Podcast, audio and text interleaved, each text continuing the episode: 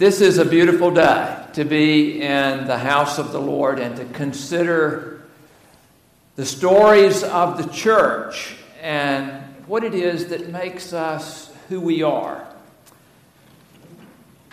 You know, don't you, that the church in its earliest days was absolutely electric with excitement and purpose. This is exactly the way that it felt on that day of Pentecost as Luke tells the story. This writer of this fascinating book of Acts, as he tells the story, he can hardly contain his own excitement to share with us the story of the birth of the church in this place. The wind of God come by way of the Holy Spirit that drives itself into the room where they are gathered, and as they hear the sound of this rushing wind and look around, it's almost as the scripture tells, it's almost as if there is fire on everybody's head.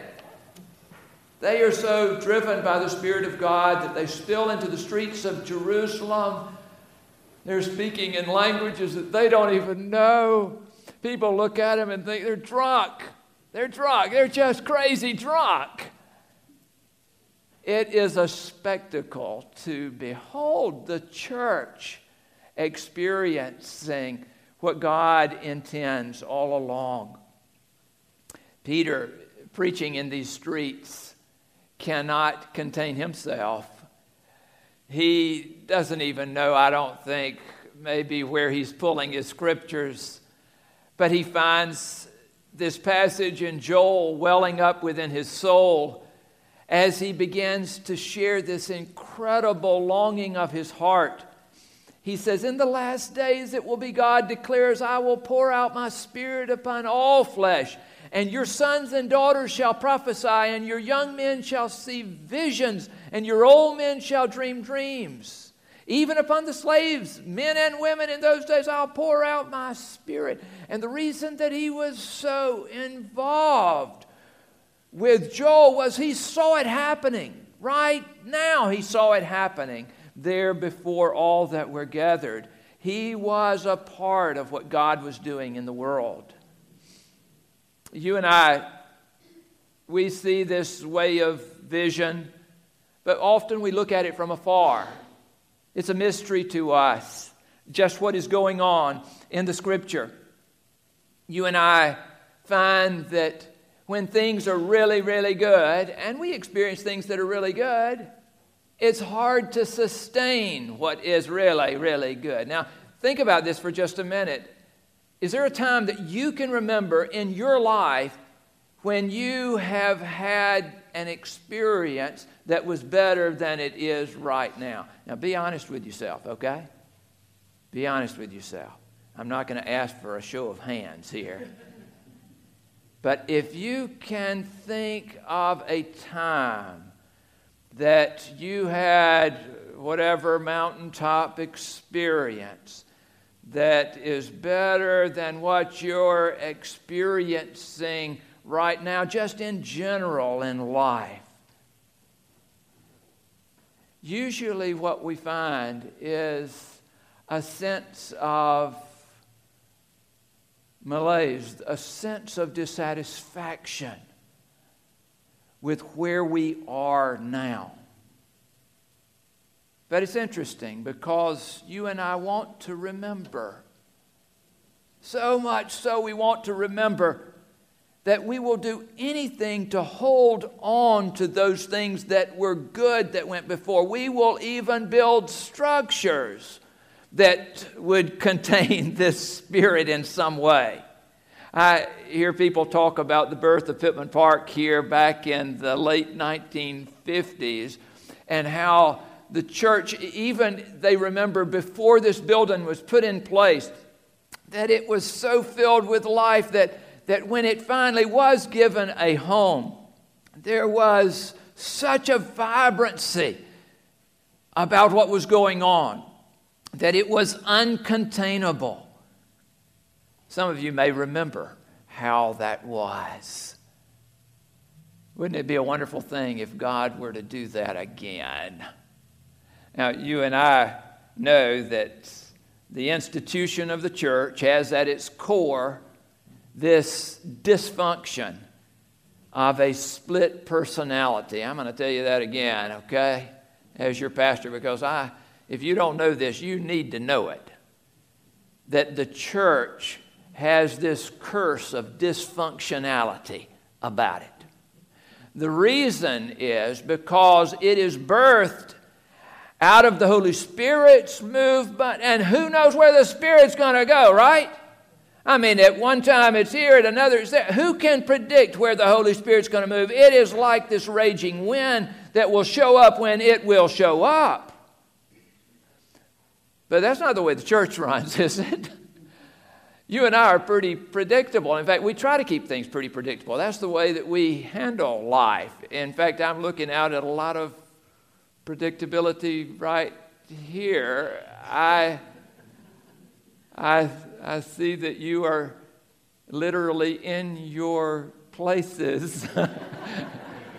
As I, uh, so you are in your spots that you have chosen, and, and that's good. That's fine. I do the same thing.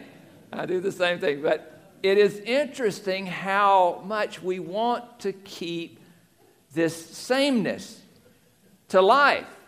But in regard to the church, in regard to the church, this split personality can get us in trouble because if we err on the side of simply remembering, keeping the structure of the church, the institutional memory alive, more than we err on the side of maybe just letting it all go, you know, and letting the Holy Spirit drive what's going on, then we will find ourselves devoid of this sense of Godness. I, I hope and I pray that there will be this essential and vital purpose that will preserve itself within who we are. I've shared with some of you that I'm a collector of rocks. I, now, I'm not talking about precious stones. If you, if you uh, come to see my rock collection and and let me first admit to you that my rock collection is still within a box. I, I, you may have thought that I had totally moved into the church office, but I have a box back in a closet there in my office that I haven't unpacked yet because I haven't decided exactly where I want to put them yet. But it is filled with rocks. Now, these are not precious stones except to me. They are from all over, literally all over. Some I have collected myself on the few little travels that I have been on since my boyhood. Some have come from places that I, I have never been. I have asked people over the last several years if you go in someplace, bring me a rock. It costs you nothing, bring me a rock. I've got rocks from Africa and Egypt and Ireland. I got rocks from everywhere. I, I write on the back of the rock. And I think to myself, this is a precious rock. Now, some of you may say that's a sad excuse for traveling the world. but let me tell you, it's all in your perspective, you know? It's all in your perspective. It's all in your perspective. I had one person that, that went to Africa, and he brought me back a rock from Africa that actually is some kind of volcanic rock. It's, it's smooth and yet it's rough at the same time, but it actually is shaped like the continent. And he picked it up and brought it to me. He picked it up off the ground and brought it to me and said, I think this will be an easy rock to remember where it's from. It's fascinating just to look at those rocks. Now, some of you realize that Sue and I had a chance to get away for a few days this past week. We went up to the North Georgia mountains and we stayed a few days there near Blue Ridge. If you've ever been to Blue Ridge, it's a gorgeous little community. It's set up especially for we tourists who come to town. Got lots of little shops. And Sue and I took one day particularly where we wandered the streets and looked in and and did a lot of window shopping and, and thinking. We came upon one shop, shop that was a shop that was specifically filled with rocks. You talk about a happy preacher. we walked in the door, and I'm telling you, these, these rocks were rocks that, that uh, were not much in the category of our affordability. But Sue looked at me and she said, You want to buy a rock? And I said, I just want to take it all in. And we walked through and, and looked at beautiful stones, again, from all over the world, of course, and, but highly polished and just fascinating stones. And we made our way through, and to the back of the store there, I realized that all of a sudden I, I was surrounded by fossils, which was something that I had not had in my mind. When I entered the store, I was thinking about rocks, but I had not thought about fossils. And there on these rocks were these impressions of sea creatures of years, years and years ago, just, just beautiful artwork on these stones. And I was fascinated. There was a fish that was there that was there in its entirety. And, and the owner of the shop came over to me. He said, You interested in this? I said, Very interested in this. He said, You'd be interested to know that these came from Arizona. I said, Arizona. He said, Yeah, when it was long ago, long ago, covered up by the oceans. And this fish, as the waters receded, just lay down to die on the sand. And as they have discovered these uh, in their quarrying stone, as they, as they have uh, discovered these, there have been persons that have taken just painstaking work at at removing just the slightest bit to reveal what is there of the fish.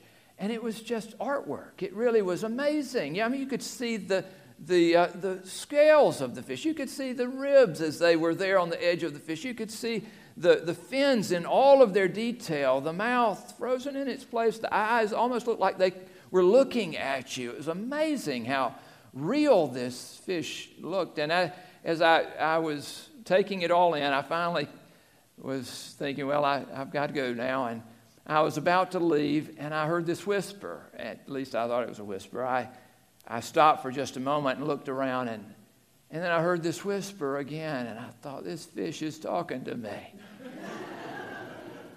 And I moved over closer. His lips were not moving, but I heard distinctly this fish whispering to me, and I got my ear right up next to it. And you know what this fish was saying to me? He was saying, I'd rather be alive. I'd rather be alive. And I said, But you're beautiful. Listen, you're beautiful. You're laying here all for the world to see. You've got just beauty written all over you. He said to me, I'd rather be alive. And I saw into his heart at that point, and I saw the fish that he used to be, swimming through the ocean.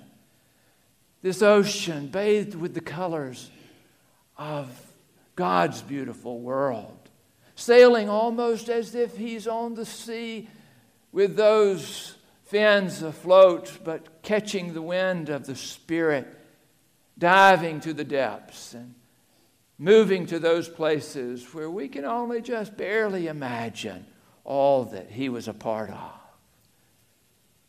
I think to myself, oh, church, oh, church, do we have this wish within us to be alive? Do you really want to be alive in Christ? Are you accepting of the idea of the fossilized church as it is for the most part? Or do you really want to be alive? as the church still being birthed in this world. And we've already mentioned that yesterday we had cleanup day here at the church. It is amazing what you can find in the corners of the church. People will put stuff there and think to themselves, somebody will use this again. I mean, Sunday school literature from 1972. Somebody will use this again. Somebody will use this again. Let me tell you, we were throwing some stuff out yesterday, friends. Where does the fossilized church get us? It gets us nowhere. You and I are called to be living, breathing examples of God's movement throughout the world.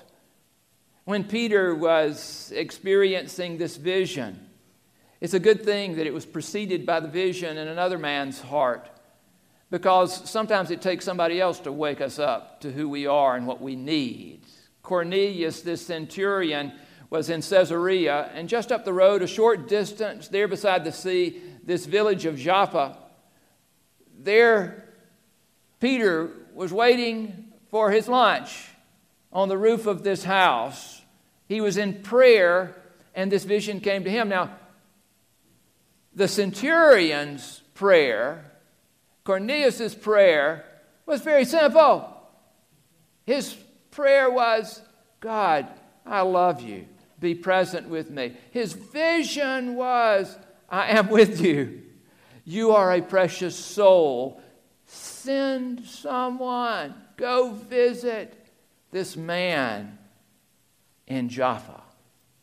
Well, when the centurion took that advice and sent representatives to Jaffa, when they knocked on the door, it was right at the end of a vision that Peter was having himself midday. This vision that was far more complicated for him.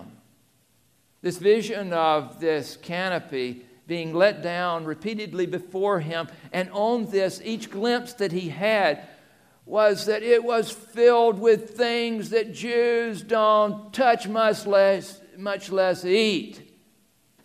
And yet, the word from God in the midst of that vision was take and eat. What could this mean? Peter was saying. When these visitors came in, they said, The vision on this side is that you would come and visit the one who sent us here. And by the vision that Peter had, he knew something was going on. And so he followed them and they went to Caesarea. And when they arrived at the house of Cornelius, Cornelius was so overwhelmed with Peter's presence that he fell down and began to worship Peter. And of course, Peter said, No, hey, listen, I'm not God here. Get up. And Peter began to listen to Cornelius' explanation of his vision.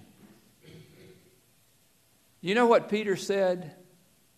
His first words to Cornelius, this Roman officer. You know what he said to Cornelius? Over in the 34th verse, it's recorded that Peter began to speak to them. And he said, I truly understand that God shows no partiality. God shows no partiality. You think that was an easy thing for Peter to come to? Wasn't going to happen. Were it not for his vision, and were it not for Cornelius' vision, and his seeing that God was working in Cornelius' life, even though Cornelius didn't look like a Jew. Peter needed to see that God could work in places that even he didn't expect for God to be at work. You see, this is one of the curses of the church this day is that it is so limiting of its own potential because it says God certainly couldn't be at work in that person knowing who that person is. You hear me this morning? God is at work everywhere, friends. And the thing that Pittman Park needs to do is to get on board with the idea that the Spirit is going to show up where the Spirit is going to show up. What a beautiful thing. What a beautiful thing. I truly understand that God shows no partiality. Bryan Stone wrote a book that he entitled Evangelism After Christendom. That's an interesting title. Provocative, isn't it? In that volume, he says faithful evangelism is an invitation to be strange, to become a member of a prototypical but inevitably deviant community intended by God for the whole world. He went on to say evangelism is a practice that is performed at the boundaries and among the edges of difference. You see, that's what Peter was coming to. Even on the day of Pentecost, When those disciples, Peter among them, spilled out onto the streets and began to speak the languages of all of those that were gathered there, you know that they were speaking to Jews, don't you? They weren't speaking to Gentiles there. The streets of Jerusalem were filled with Jews. They were there for the festival. This was another step that God was taking Peter to. You and I are far more comfortable with the idea of gathering around people that are like us. Folk like us are the ones that God is sending us to to build His church. Get another vision here, friends. The vision of the way is that God will use us to connect with people that don't look anything like us. This is the way the Spirit moves in the midst of birthing the church as it continues to be birthed even to this day. I love to talk to preschoolers. Uh, recently, I had the opportunity to sit down on a bench in a mall, and it happened to be that there was a grandmother there with her granddaughter. The granddaughter was about four years of age. And I talked about miscellaneous and sundry things. And then I saw the opportunity and I, I said, Now, are y'all involved with a church anywhere? You know, you got to ask that question if you're a preacher. That's written in the job description, it is written there, man. And, and before the, the grandmother could say anything, before the grandmother could say anything, the, the little four year old jumped in and, and she said, Oh, yes. She said, We go to such and such a church. And she said, Mama takes me, and we're there every Sunday. And I was shaking my head and I was saying, Good. But then she, she continued. Um, she said, she said, My daddy, I said, Yes. My daddy, she said, he loves Jesus, but he doesn't love the church. He doesn't go to church. Do you all remember Art Linkletter and that little segment that he had? Kids will say the darndest things. You know, that, that little, that, that pause was there for me. I didn't know what to say. I, I didn't, that's a rare thing for a preacher. I didn't know what to say. I looked at her and I, I just, just agreed with her that somehow in the midst of this, God was at work, in, even in her daddy, who was not going to church. But as I left there, what continued to haunt me was why is it that her daddy didn't love the church? My thinking now is that her daddy had only seen a fossilized version of what the church was about. You hear me?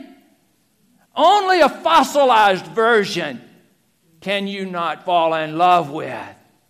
Because the real thing, the breathing thing, the thing that is filled and inspired with the Holy Spirit is a glorious thing to behold. And Lord, I hope that is always a part of who we are here at Pittman Park.